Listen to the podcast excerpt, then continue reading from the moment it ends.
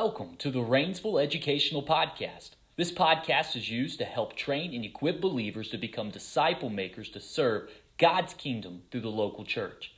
Enjoy this next session as we talk about this week's spiritual rep.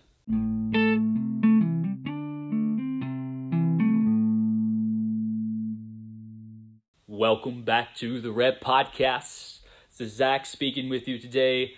I'm excited to talk to you about this topic. The title is How to Listen to the Bible.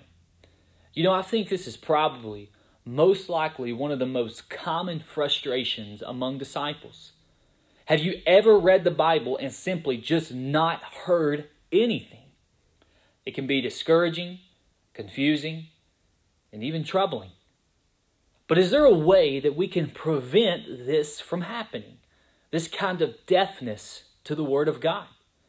To be sure, this is what I'm going to talk about today, not an end all catch all solution. I mean, there could be several reasons for why you are struggling to hear what the Lord is saying to you through His Word. And I obviously can't cover all of those scenarios in one seven minute session. With that being said, I do have at least one practice today that I believe may help prevent a deafness to the Word of God, or is at least, if nothing else, a step in the right direction for you. The practice is what I would call interaction. Now, here's what I mean by that. How many times have you felt uninvolved when going through your quiet time with the Lord?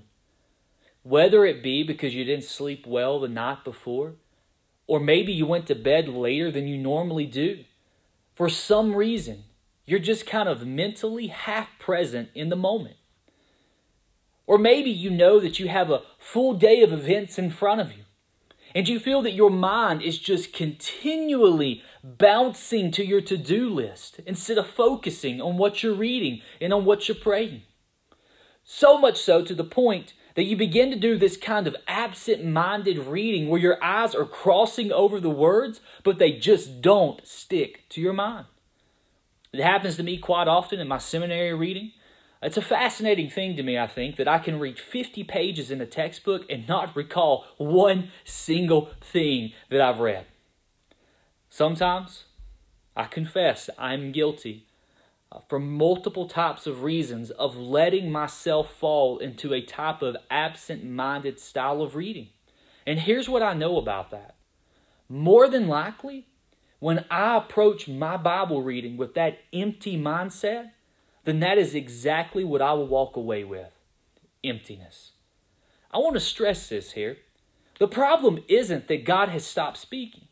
Every time the Word of God is read, God is speaking to you. The problem is that for whatever reason, we have stopped listening. So, how can we train ourselves to avoid this type of skimming the surface reading and to really interact with the Word of God?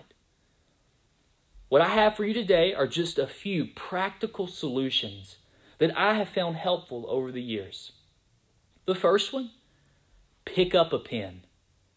I dare you. I dare you to pick up a pen while reading the Word of God, even if you don't even use it for the first time or two.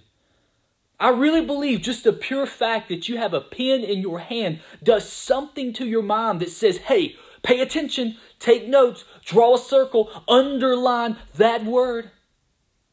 I'll talk more about the rich benefits of journaling in another upcoming session. But for now, trust me, pick up the pen. I guarantee you, you will begin to interact with the Word of God in a way that you would not have otherwise. And I get it, it's tough. Your flesh hates that pen. I know it. But I should tell you this too that the fact that your flesh hates it so much and doesn't want you to do it ought to be a spiritual clue enough to you that you should do it.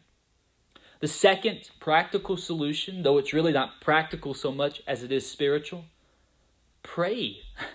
pray before reading. Brother and sister, I am often amazed at how many times I have talked with people who are struggling with hearing from the Lord, but yet they simply haven't asked for His help. Remember from a previous session, we have the ear of God as His children. So make the most of it. God wants to hear from you. You're dependent on the Holy Spirit. Ask Him to open your ears whenever you open the Bible. And I'm quite confident you'll begin hearing what He's saying to you. Lastly, this one's pretty practical, I would say. Maybe different for you. But put on some background music. Get in your zone, if you will. Man, I'll tell you, I, I found this app the other day that it plays like a soft, uh, ambivalent guitar in the background as a pre programmed, deep, robust voice reads the Bible to me. I love it. It, it does something to my mind. Now, listen, I'm not suggesting that you should abandon reading. No, not by any measure. But if you're struggling, maybe you start your quiet time tomorrow morning with opening up the Bible app and letting one of those pre programmed voices read to you. And after you hear it read to you, maybe then you open the Bible and read it for yourself.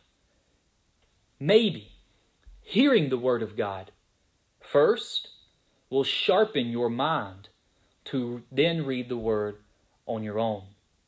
So bear in mind, these are, uh, well, besides the second idea, one and three are practical ideas. They may not work that great for you, or they may be the unlocking key for you. I encourage you to try them. If nothing else, because at the end of the day, I have this wonderful conviction in my heart. God wants you to hear Him. And if you are serious about hearing His word, then I am of utmost confidence that He will open your ears. I hope this has been encouraging, and I hope it helps you as you press onward in your pursuit of Christ. And I want to take just a moment to let you know that in several weeks from now, about six weeks from now, I believe, we're going to have a Q&A session on the podcast.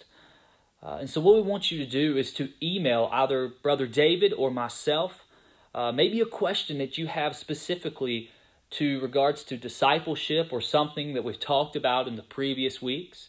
And we're going to try to kind of categorize these questions and, and maybe come up with a, a way to answer these questions for you through a podcast session.